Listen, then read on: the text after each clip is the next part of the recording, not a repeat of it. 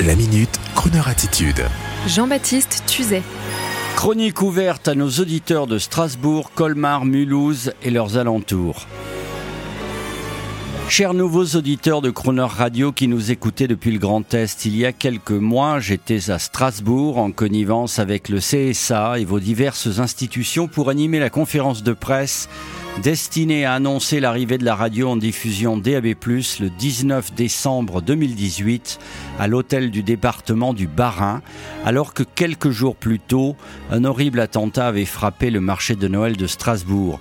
Aujourd'hui, c'est le coronavirus qui frappe lourdement toute cette belle région, alors oui, Chers amis, permettez-moi de m'adresser à vous tous, habitants du Grand Est, et vous envoyer nos ondes les plus douces, les plus tendres, à défaut de pouvoir vous amener nos bras pour vous aider.